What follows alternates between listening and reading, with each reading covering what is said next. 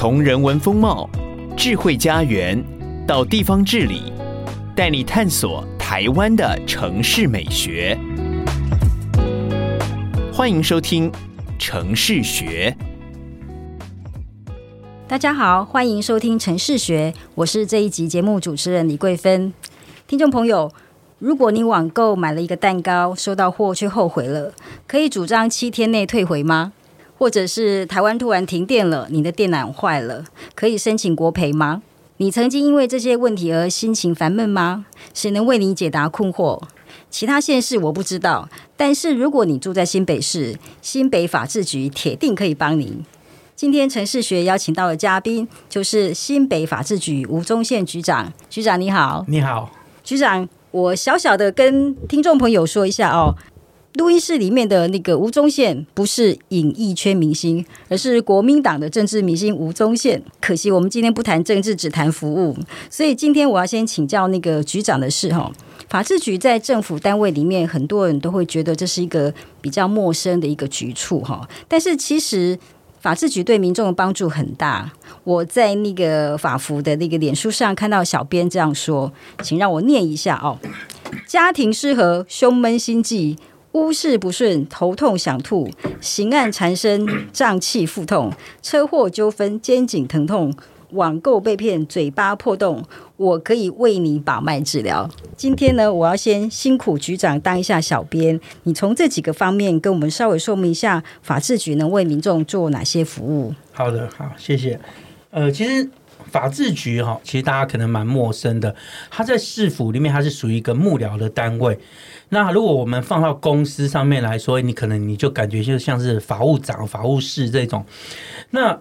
法制局在市府里面我们负责的部分，当然就是有像刚刚主持人所提到的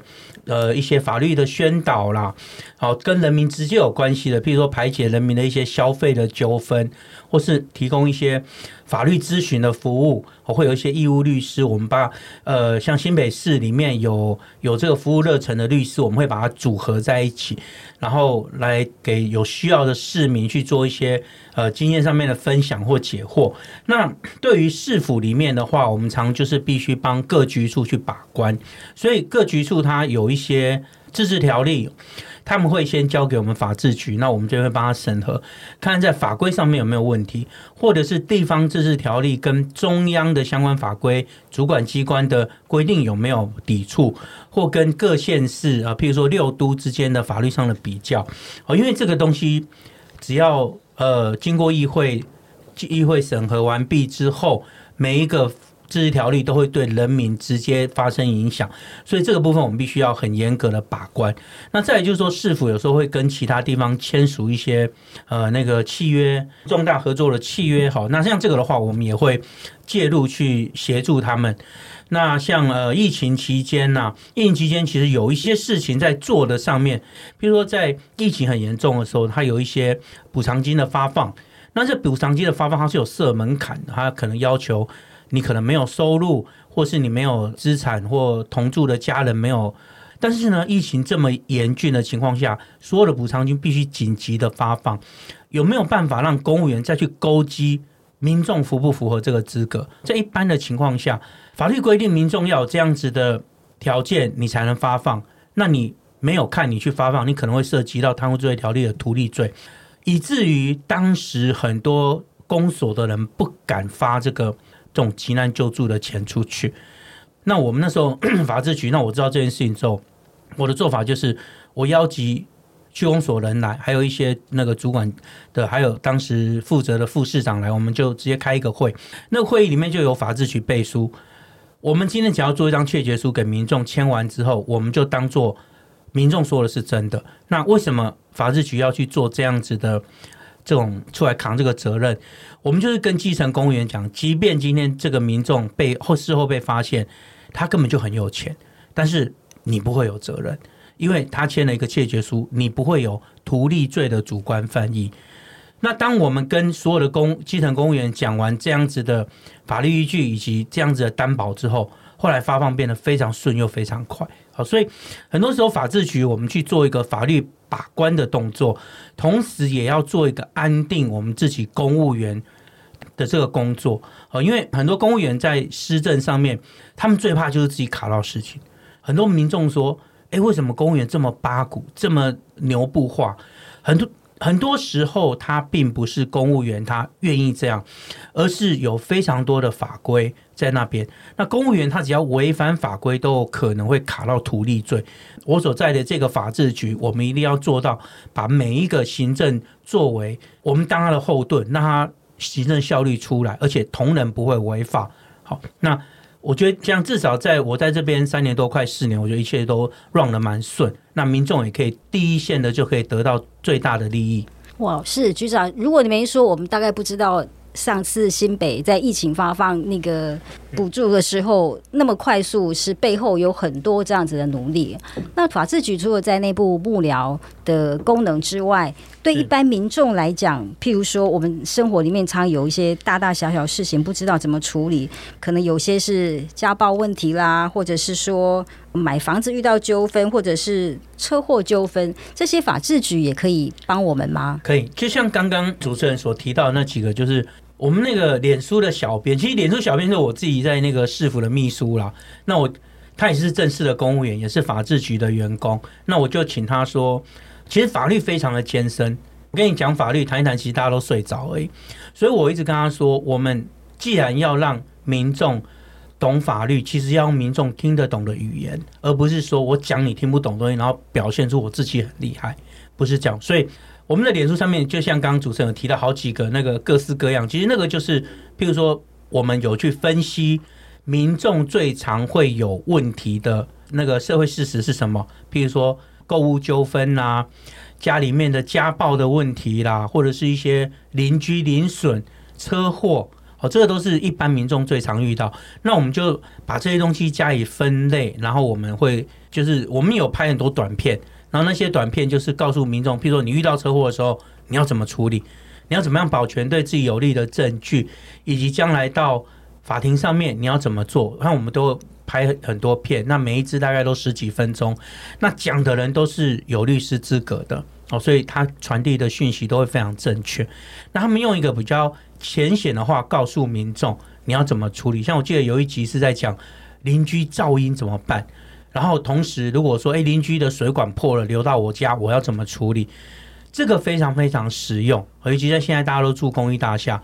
那这个东西它点击率很高。那我记得还有一集是讲到继承，那继承的那个也很高，因为他讲到继承就会讲到什么状况下要限定继承，什么状况下抛弃继承，你要怎么做。好像譬如说被继承人死亡之后，你多久内要办，如果你想办抛弃继承，它有一个法定的期限，那很多民众不知道就过了期限。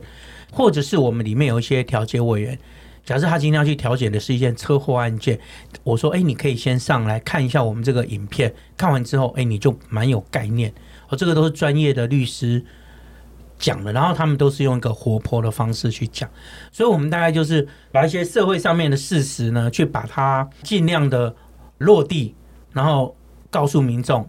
怎么样你可以让你懂法律这样。所以各式各样的东西生活中遇到的，法制局都有在帮忙大家解惑。你可不可以跟我们分享一下你在法制局的业务当中，你哪些服务故事是你印象最深刻的？例子还蛮多的啦，就是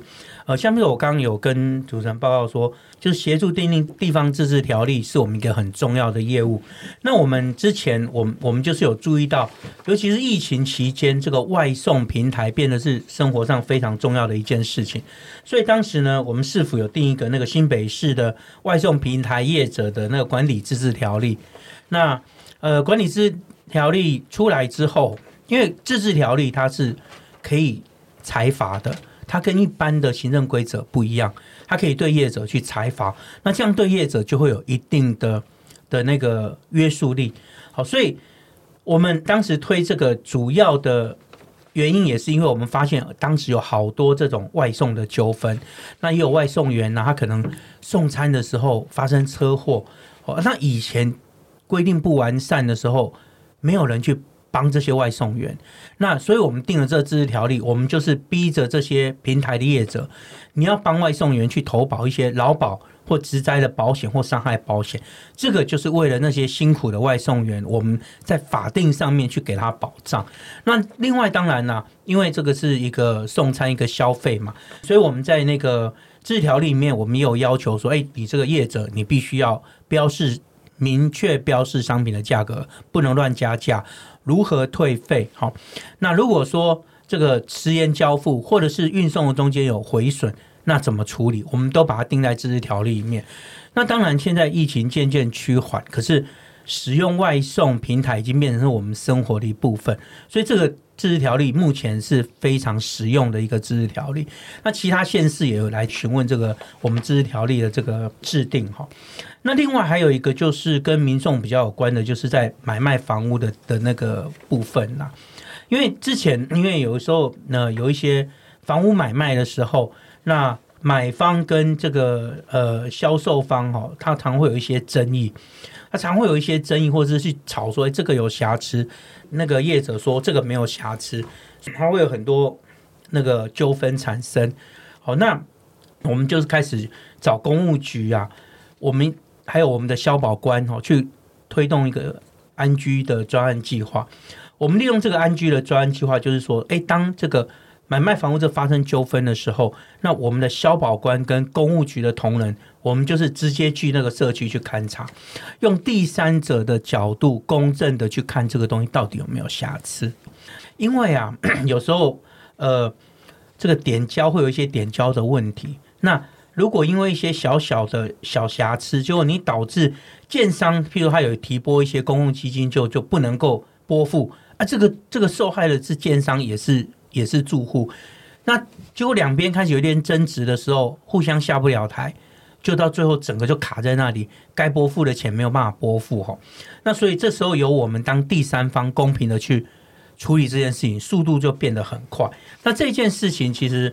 从中央到其他县市也都蛮注意到。这段时间我们大概处理了2000多户的这个总户数，大概2000多户，那拨付的那个公共那个基金已经大概到 4.多亿了，所以这个其实都是对民众有直接切身的利害关系。那我们也还有拿到那个社区管委会还做了那个感谢状来谢谢我们法制局，所以大概这个对人民最有直接帮助的事情是我最在意的事。那其实我们这个任何一个政策推出来之后，只要对人民有利，甚至以前没想到我们推出来之后就解决了一些眼前的问题，这个都是我要求法制局的同仁一定要做到的，那这才是政府的效力啦。局长，我也上去查了一下外送平台业者管理自治条例，我也发现你们在制定这些条例的时候是非常的完整而接地气。像这个条例，除了您刚刚谈到它是保护那个送货的同仁，我看到其实在这里面也有要求在食品安全上面的教育训练，那这也是另一方面来保护消费者。那你刚刚提到安居专案，我觉得也是，可能我们一般民众并不知道有那笔公积金，所以当在进行这样子的仲裁或者是调解的时候，我们一般民众除了他可以解决这个纠纷之外，那笔这个资源的进来真的也是可以帮助他的那个早日拥有一个完美的家。你能有这么样的完整或者说接地气的思考，我还蛮好奇的，跟你的经历是不是很有关系？我们知道你曾经担任南投、士林、桃园地检署的检察官，你也在大学教过书，那2020年您转换跑道到现在这个职务，其实人生有很大的跳跃，你背后的故事和你这个抉择的心路历程是什么？我个人就是说，但我自己回过头去看我从学生时期到现在，那个变化是非常大。像我以前最早是念理工科，结果后来我到最后转成文法商，所以我高中是念理工科的。好，那文法商之后，然后当然学校毕业嘛，司法官考试这些都过了以后，我自己开始出去工作，我有蛮多同学是开始当检察官或法官之后就开始就比较没有在念书，但我是觉得这个只是一个起点啦，就多学习很多不同的东西。那我觉得这个会比较丰富，所以在有一些国家他们把法律系是放在研究所，他们希望有各种不同大学科系的学生来念法律，因为法律其实是跟你生活上面息息相关，生活不是只有法律这个科目，生活它可能像刚刚讲的有建筑，有可能有什么交易啊，有什么商跟商有关，跟法官跟医有关。那所以在这段时间我自己会一直去念不一样的东西，那另外念的那些东西到最后再跟法律结合的话，有时候对于法律会有不同层面的思考。所以我个人对于法律的使用，我一直跟同仁讲，就是法律是使人的脑是活着，很多时候你不用问我说你这个行为有没有违法，你跟我说你想要做什么，那我们来找到合法的依据，这样子行政就会有效率。那有一些人的逻辑是，譬如行政机关要做一件事情，有一些人逻辑就告诉你这个不能做那个不能做，但是我的逻辑永远不是这样，我一定是说你告诉我你市府的政策是什么，好，那我们来找所有可能合法的东西，我们来当做依据来做。但是如果有一天我告诉你这个不能做，你就千万不能做，因为你做了就会违法。好，所以这个逻辑之下行政效率会变很快。可是这个大概也就是因为我做自己念法律之后，我还有念很多不同的东西啊。局长，这跟你少年时候是不是一个乖孩子，是不是也有关系？我少年的时候，就我自己同学知道，我少年不是父母眼中的乖孩子啦。哦，所以我高中念了2间才有办法毕业。为什么？就是有发生一些事情，但是那个都是小问题啦，就是不乖的学生啦。哦，所以我到第2间学校，我1、2年级在一间念，然后3年级。没办法，我就到另外一间。当时其实本来有点想要去念那个工专啊，后来我父母是希望说我还是念普通高中，所以我后来就考那个插班，再去另外一间学校。好，那很多时候是这样，就是如果我们太只把专注力都是在文字课本跟条文上面，你永远不知道社会发生了什么事情。但是实际上，真正法律的运用，你一定要涵摄到社会事实。很多人就批评说法官检察官你大学毕业考上了，然后你就从此跟社会隔离，所以做出来的裁判品质有时候是有一点问题。那我是说这个是真正的啦，真的有这个问题啦。所以我也是觉得去学习不同的东西，像我去念商的时候，我就认识很多商那个会计师啊或什么，那我自己在办案的时候，我就会跟他们请教，或者是说我会更懂得商场上面的状况是什么。那在办商业的案件，我就不会说很直，就是用法律人的完全用法律人的角度去思考一个案件。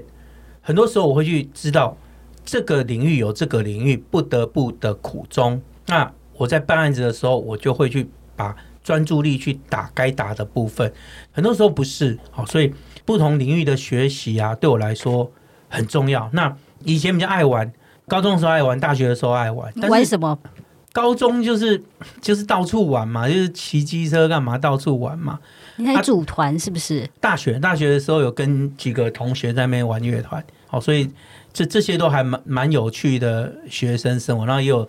去参加一些小比赛，不过大概都是校际之间或校内的小比赛，然后有拿过几个奖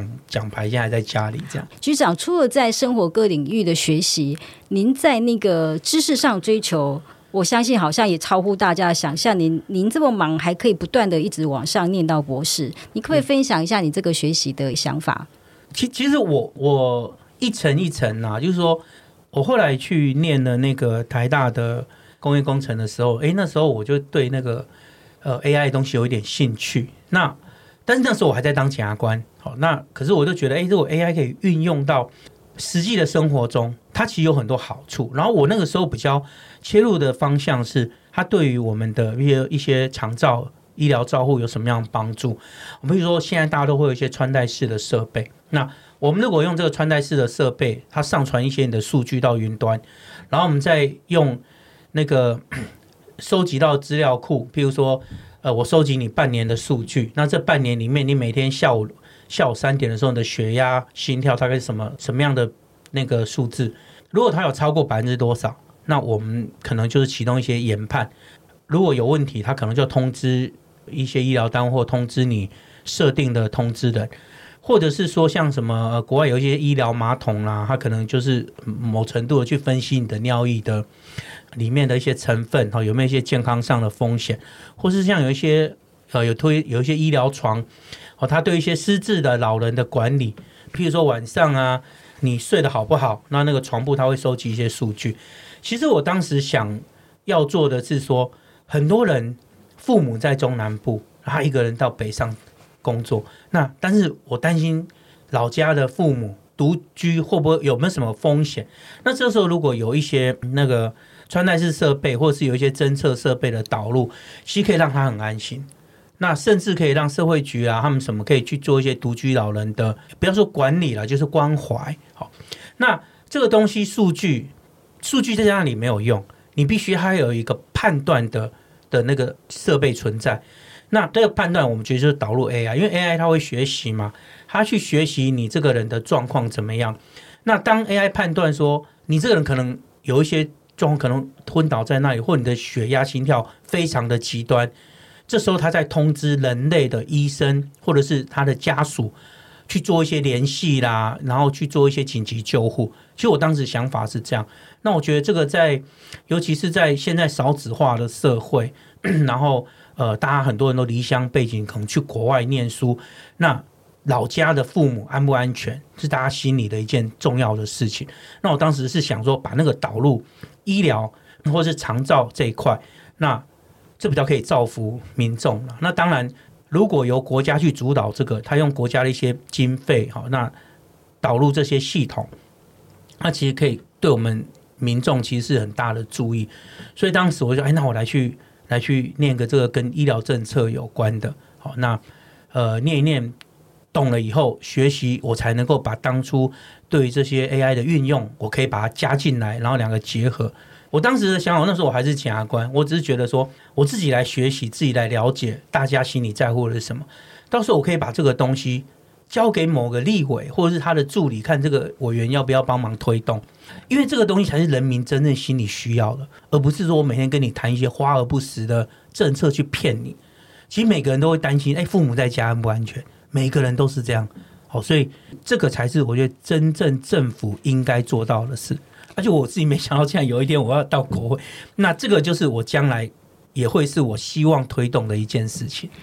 对，局长听你这样说，我好像可以理解到为什么从检察官然后到地方政府，甚至以后要到立法院，这中间是有一个力量，感觉你是一直要用专业帮助人民，甚至个人专业也许力量还不足够，我们必须透过国家的力量，透过法治的力量，可以把这些协助更制度化更系统化。当然我们还是想听听你再进一步跟我们分享你这个人生转换，从检察官人民尊重到法治局这么忙碌的生活，甚至以后可能要进立法院，你那个心路历程或者是你那个选择抉择的关键是什么？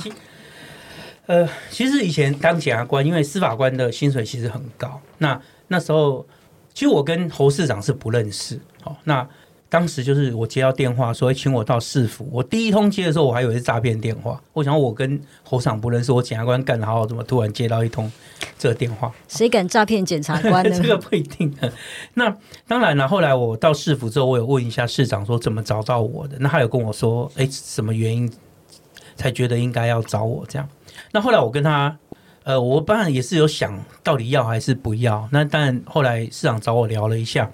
那我觉得打动我的是一件事啦，就是说他跟我说检察官没有错，你办很多案子，但是你在处理的是少数人的纠纷，那但是你到市府的话，你服务的是403万人口。那我后来想想也对，其实因为我的观念里面一直认为说有办法的话，其实我们要做对最多人有利的事情。好，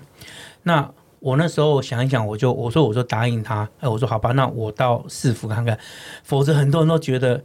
很多同事说，你是不是疯了啊？那个检察官的薪水这么高，你做了这么久，10几20年了，所有的事做起来都很快又很轻松，为什么你要转换跑道去挑战一个新的？甚至你还要去议会让议员骂，以前我都是办议员的，怎么现在在那边被议员骂？但是我觉得这个就是心境。我自己心境，我是觉得如果今天我能做的事情能够对大众有利，那就要朝那个方向去做。我爸从小有一个观念，就是说人要有因果的观念，所以我自己是有因果的观念。人都有七情六欲，所以小坏事每个人都会多少做一点，但是除了那个之外，其实应该是要做真正对，就是对这个世界上对这个其他人有利的事情啦。我觉得那就是一个因果，所以我希望说好好的做一些事，能够给大众带来最大的利益。郭董常常讲一个东西啊，就是说郭董常他引用一句话叫做“济利应济天下利”嘛。求名当求万世名，这是郭董常讲。其实这句话，我在很多年前我第一次看到这句话，那是在蒋经国的他的那个办公室挂的那副。哦，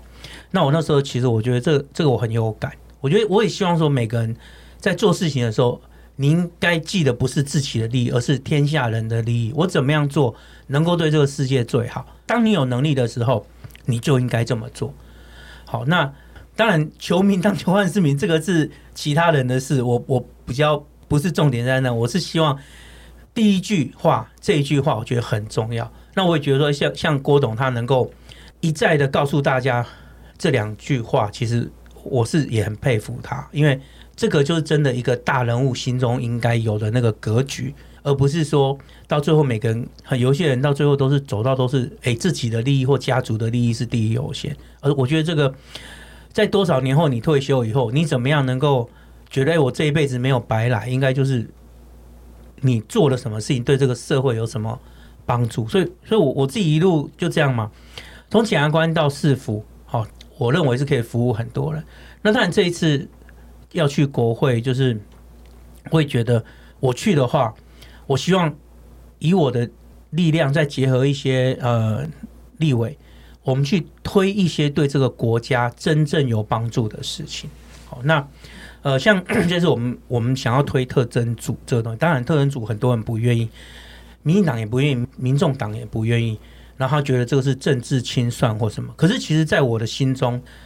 真正一个强而有力的检察官系统，并不是把你抓进去关。我从来不认同硬暴主义，不是说你做坏事我把你抓进去关我很得意。不是这样，而是说我们有一个强而有力的侦查体系在那里。我告诉将来的公务员，你不要做坏事，你要好好的为这个国家做事。因为今天没有这个强而有力的侦查系统在，就导致很多人做坏事，反正没有成本，不会被抓，很多人就会乱做，受害的就是2300万人。那如果今天我们把这个东西推动起来，我们设一个很好的监督机制，让它不会歪掉，不会变成政党所利用。那你这样子让日后的公务员每个都能够谨守本分的把事情做好，这对国家对人民最有利。其实我后来我想法是导向这样。局长，济利当济万事利，这个心意真的是很令人敬佩。那我们也看到很多人他的确很有心，但是他有没有办法做到？那我们对你就非常好奇了。我们看到一个资料新北市近3年诉愿案件进入行政法院后，它维持原诉愿决定率接近90%，然后国赔案件经审议不成立而进入诉讼案件，去年判决维持率也高达90%。我相信这一定是在您的专业带领或您带领团队之下，可以做到对这些救济案件的审核这么样的谨慎。这个能力的展现，团队的带领，你是怎么做到的？就法律人还是有法律人的坚持啊！我觉得不要包庇自己人，是让这个团队更强的一个重点。很多时候就是你包庇的太夸张，你的团队才会整个弱化、劣质化下去。所以我在对于诉愿或是国赔的请求上面，我一定保持中立，而且我一定会提供法律观点怎么样，我就绝对提供法律的意见。另外就是在国赔委员或是诉愿委员的挑选上面，我一定是非常公平的去挑选真正的，像譬如说学者、实务界的律师，学有专精的人，让他们来当委员，而不是说谁跟我好，那我就找谁来当委员，我不干这种事情。所以我们的国赔委员或诉愿委员，我们是非常的专业，我绝对不会让政治力去左右我的思考。如果市府做错了，那你就要认为他的诉愿有理由，该赔的就要赔。如果市府没有错，我也绝对不会因为你今天你是什么立委或你是什么议员或什么样，你凹我要我怎么认定我就怎么认定。我觉得我不干那种事情，我还是有我的坚持在。所以这样子的走下去的话，会让我们的宿院跟国赔的维持率是非常高。当然还是有一些，譬如说像刚刚主持人说，大概有 10% 不是我们能力，因为没办法，法院他才有调查权，我们是没有那种比较深入的调查权，我们只能把最基本的东西拿出来审核。那审完毕之后，有一些人不服，他们去法院，那他们有时候可以请求法官去调阅更多的资料，而做出不一样的认定。那这个是一些制度上面不同所造成。那我们在现有我们有的行政调查权以及这个对于法规的认定，我们至少我们达到90%的维持率。好，这就是我对于这个工作的坚持啊。好，我觉得还是要以民众的权益为主，而不是说以维护市府的利益为第一优先。是，我在谈话里面呢，刚刚听到我们在说 90% 的达成率的时候，局长他有另一个观点出来了，他一直看到自己有 10% 可以改善的空间。我相信从这个点也可以回来看到局长您在整个人生的成长也好，从没那么乖的高中生，然后进到法律领域里面，然后念到博士，不断钻研学术，然后在服务上面你也从检察官愿意放弃高薪，放弃人民尊敬的地位，然后到地方政府，甚至以后要进军立法院。我觉得那个不断追求更好的心意一定是在人生里面一直串联的。是今天我们要谢谢局长特别拨空来我们这边接受采访，谢谢主持人，然后谢谢各位听众，谢谢听众朋友您播出时间，城市学下次见。